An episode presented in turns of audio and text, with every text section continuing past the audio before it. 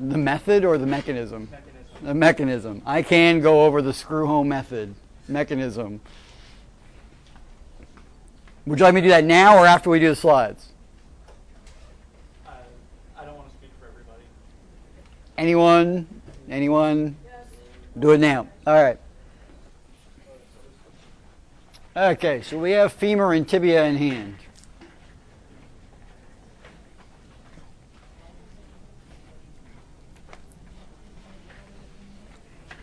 Screw home.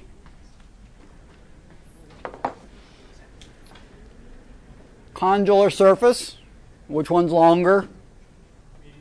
Medial's longer. Medial has farther to roll.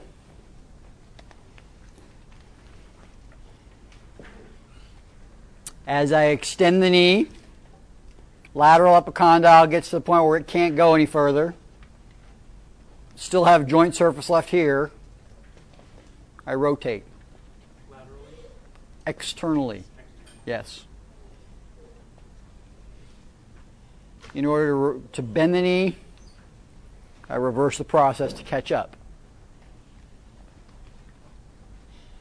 So for a visual, when you extend the toe points out, Toe point, yes. and then when you bring it down, it point, well, it doesn't point in, but it kind of goes straight again. How are we there?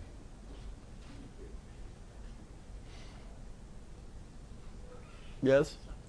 Unfortunately, I have no, no foot. This is a foot free zone. I looked for a foot back there, I couldn't find one.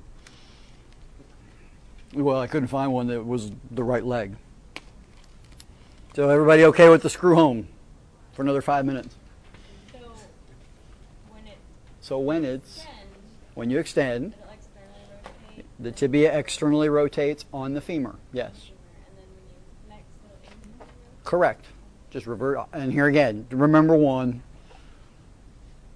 and the other one will be the opposite. Something that you, I think you really have to get into your hands. You have to see the surfaces because if you can't visualize the fact that one's longer, it's going to be harder for you to, to really be able to 3D spatially interpret it in your head. So get the bones and get messing with them. Let's go through these slides. All right, so functions of the knee joint.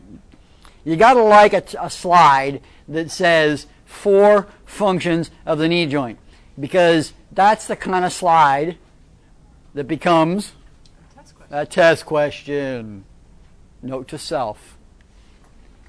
Anytime that somebody steps out and says, there are four important points here I would like you to remember, it might be an indicator that it would be important. So don't forget the first one.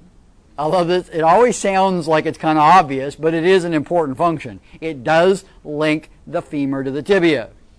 That seems obvious, but that is function number one. Support your upper body, absorb shock, and we found out last week that it absorbs shock by way of what primary elements in the knee? The menisci assist. And then the fourth function is that it does allow us to locomote. To locomote. It exists as a word now. So if we didn't have a knee, you wouldn't be able to bend the leg. And if you didn't bend the leg, you would have to use your spine and hip to swing the leg. And as we established last week, this is not a very effective means of locomoting. So you would have to use your trunk to and your hip to hike or circumduct. Hinge joint but modified. So when you say hinge joint, you think one axis of motion, but this has actually got two. It's the most complex joint of the body simply because it has a very, very difficult task. It has to be able to provide stability because obviously you've got all your body weight above it, but it also has to have mobility, otherwise, I can't move or I can't, uh, I'm going to use the word again, I can't locomote, I can't ambulate. So there are a lot of stresses at the knee that it has to be able to uh, work with. There's a there's a knee. Actually, this is a knee in pretty good shape, and see this little thing back here. That is probably one of two things. This is not me.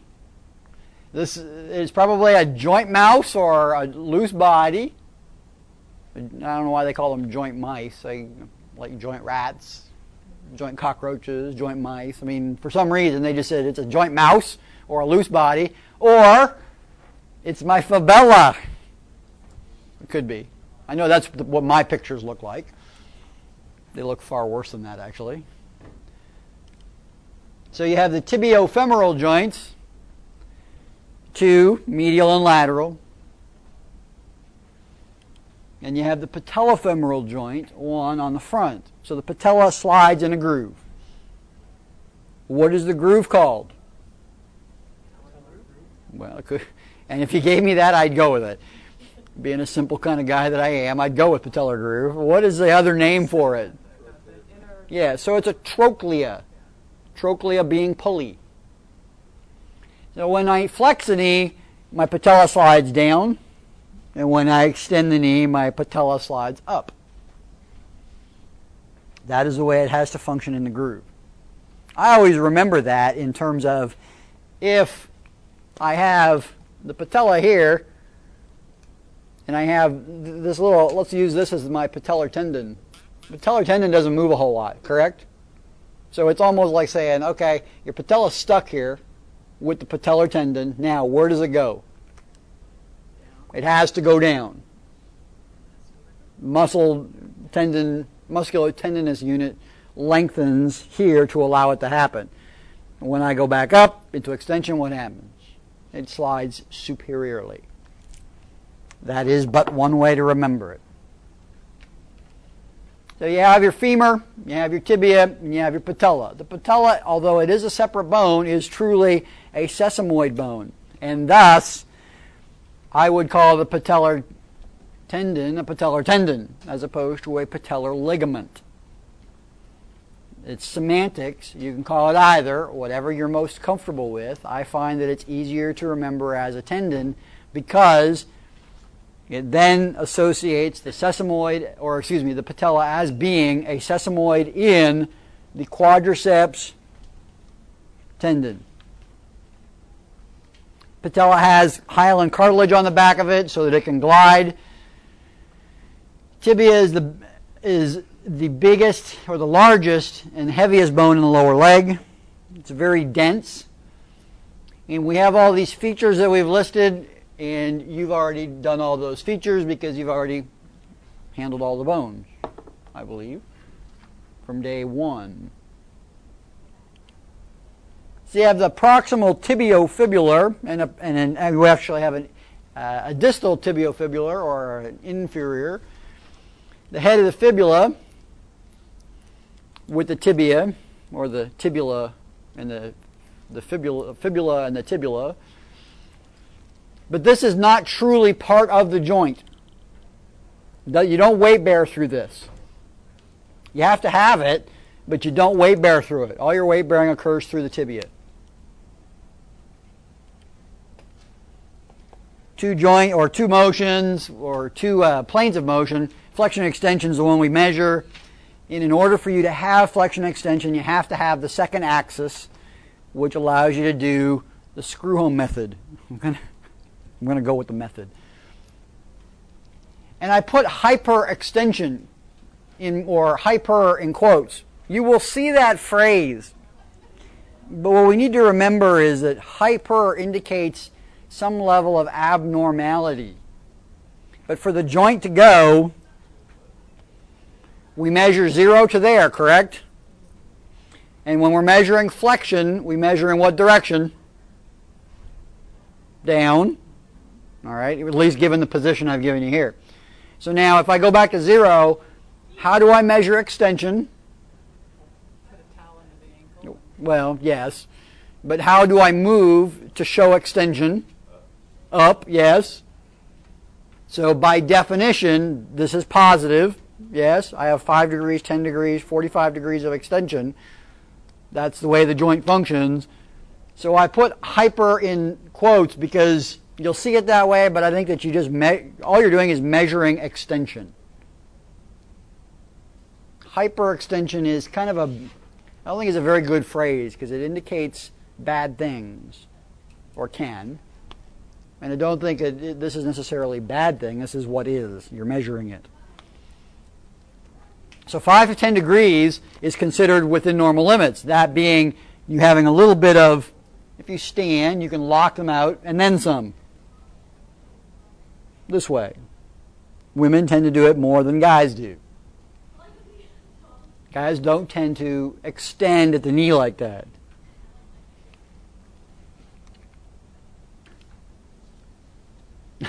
If it's biaxial, then what is the other motion? So we talked about this. The screw home mechanism,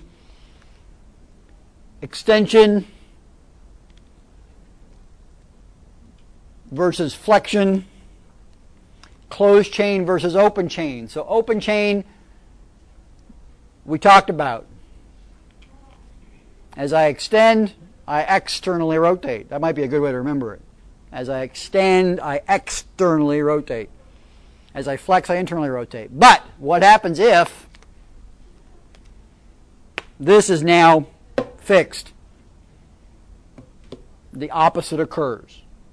It just depends upon what your reference point is. This way, my reference point is here. This way, my reference point is here. So it just changes your perspective on it. Same motion, motion doesn't change, it's the reference point that changes. Open chain, external rotation in extension, external rotation of the tibia, internal rotation of the tibia with flexion. Now, if I hold this down and I extend, I'm still doing I'm still doing the same motion, but I'm having to now move the femur on the tibia. So it's internally rotating as I extend. The femur is internally rotating on the tibia and externally rotating on the tibia. That's closed chain. That's closed chain. Just reverses. On the tibia. Whereas in open chain, the tibia is externally rotating on the femur. It's the same movement. It's just the reference point that you're using. Oh. Is it called the same thing if the lower leg is fixed? Yes, we still call it the screw home mechanism. Not in the open chain. And closed chain are two totally different things. Open chain, distal end is moving. Closed chain, distal end is fixed. Wait. Typically weight bearing, yes. Yeah, if I'm if I'm walking, I actually have open and closed chain occurring at the same time, depending upon the joint. So, for example, when I place my left foot, I am now in a closed chain position. My right leg is in what position? It's an open, yes. The distal end is moving.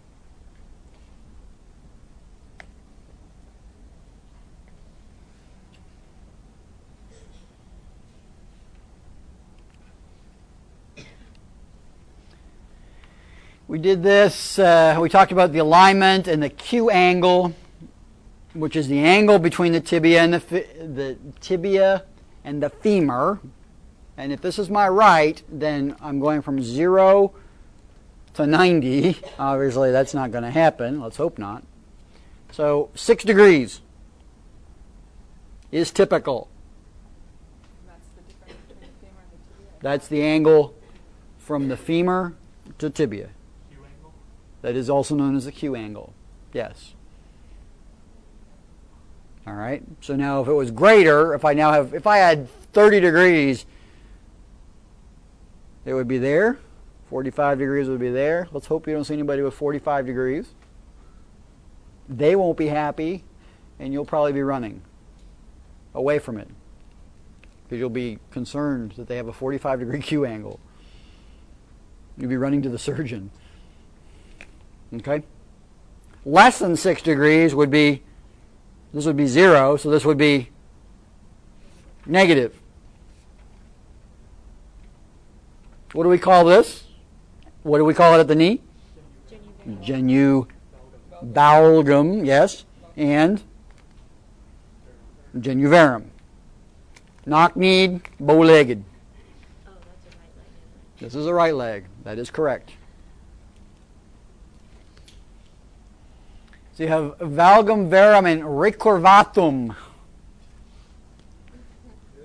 Recurvatum. I like that. It just sounds like it has to have some kind of inflection to it. Recurvatum. Here, here. Recurvatum. Or recurvatum. I don't know. Sounds better with an accent, if you ask me. So there are a lot of reasons why you can bend backwards.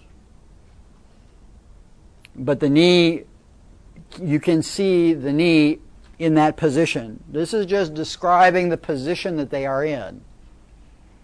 It's a descriptive terminology. Um, excuse me, so is anything, uh, hyperextension more than zero degrees, uh, with Levatum? Zero degrees is no recurvatum. No, I mean anything, so more than that, If I stand in any degree of extension, yes. it is. Yes. Is it just standing or is it actually like how is the testing? It's- is it measuring? It's typically you wouldn't describe it as that when you were like when you were measuring. Yeah. So if you were to if the person goes here, you wouldn't say, well, they've got 20 degrees of knee recurvatum. You'd say they have 20 degrees of extension, and they probably, I'll put money, stand in genu recurvatum. So it would be a description of their alignment as they stand, typically. Yeah, I, that that's the only place I've ever seen it described.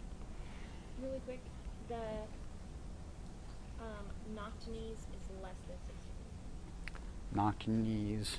Yes, because if if this is six, that's normal. No, hold on. Knock knees is greater than six. Yes. Because the, the angle is zero, six, greater than. Yes. So it's measured on the uh, lateral side, the degrees? It's measured with one line. Right. You just, I think you just do this to get me to have to come up with another hand. Line here relative to the tibia. So it's the angle from here out. So if I was just to just extend the line of the femur, it's the line from there to the tibia.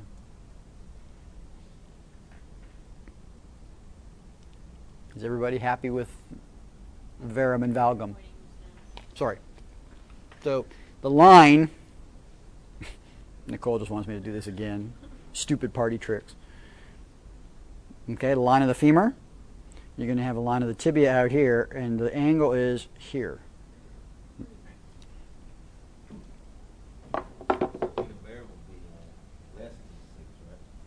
Varum would be typically zero and in. Yeah, I mean, formally less than six.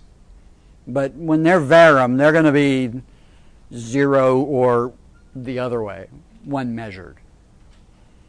I don't think you're going to be fiddling with like four five and saying, well, they're varum.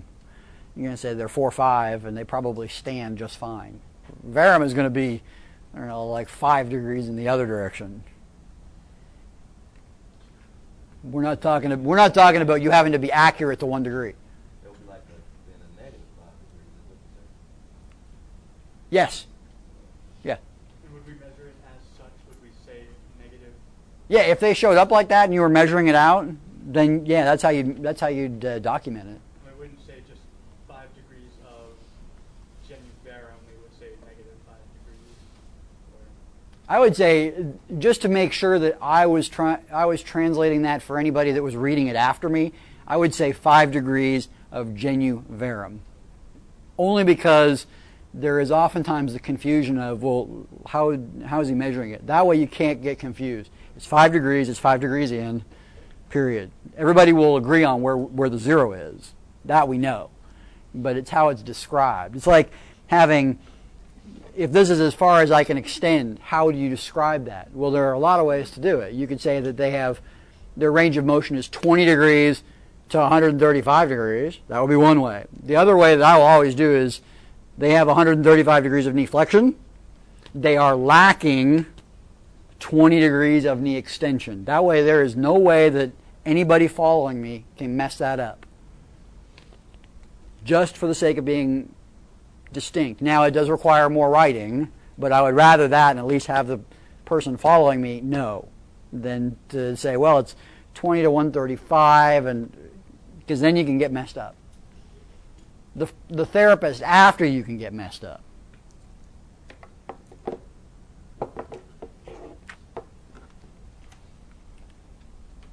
Stability, got two long bones, so big levers, lots of torque on the knee, but you don't have a whole lot of bony stabilization, as we talked about with the femoral condyles and the tibial condyles. So you even put a little meniscus in there to make it a little bit more of a deep dish to, to seat it. It still doesn't have a whole lot of, of stability built into the system. So we've got to do that elsewhere. So we do it by way of the joint capsule, we do it by way of the ligaments, we do it by way of where the muscular attachments are.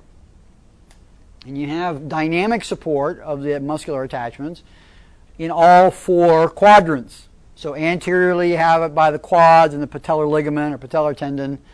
Laterally, the IT band is there, which isn't actually uh, a muscular support as such, but it does have some muscular relations to it at the hip. Medially, you have the pes anserine, which is which? It's the goose. We got that part. Good. Everybody knows anserine is goose. So it is Yeah, and I always remember it's semitendinosus, and the reason why I, I went back to that is because it's the tendon that you can that you can palpate. So in order for you to get the three parts of the goose's foot, there's got to be something there to palpate. Semimembranosus you can't get to easily. So semitendinosus, sartorius, and gracilis. And then posteriorly, you have the semimembranosus provides some support, and the popliteus, the big monster popliteus muscle uh, in the back of the knee that help to provide some dynamic support as well. But certainly, we're not talking about you having like a bicep there to support the knee. It doesn't have, it's just not there. Semitendinosus membranosus and which? Semitendinosus, sartorius, and gracilis are your pes anserine. So you got eight ligaments, of which four are important, and four are three are not quite so important, and one is debatable depending upon what you des- or how you describe it. So working up the patellar ligament, we all know now, it can be a ligament or a tendon depending upon what you want to describe it as. Uh, the transverse ligament connects the menisci. The oblique and the arcuate popliteal or popliteal, depending upon where you are, would be posterior support, not big ligaments. So you got the four biggies. Amazing. That's why they're bold.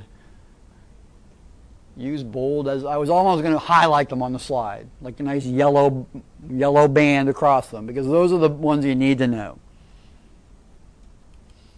So if we look at this diagram, this is from the front, and this is right or left, right? Because generally speaking, anatomists like to just anatomists basically think that the left doesn't exist. The right exists. We'll use that as your reference point. So we have exposed the front of the knee. We've removed the quad, the quad tendon, the patella, and most of the patellar tendon, although you can see it here. They have your ACL, your PCL, the medial, excuse, let's see, well, the medial meniscus and the the um, medial collateral ligament, and then the lateral collateral ligament stands on its own.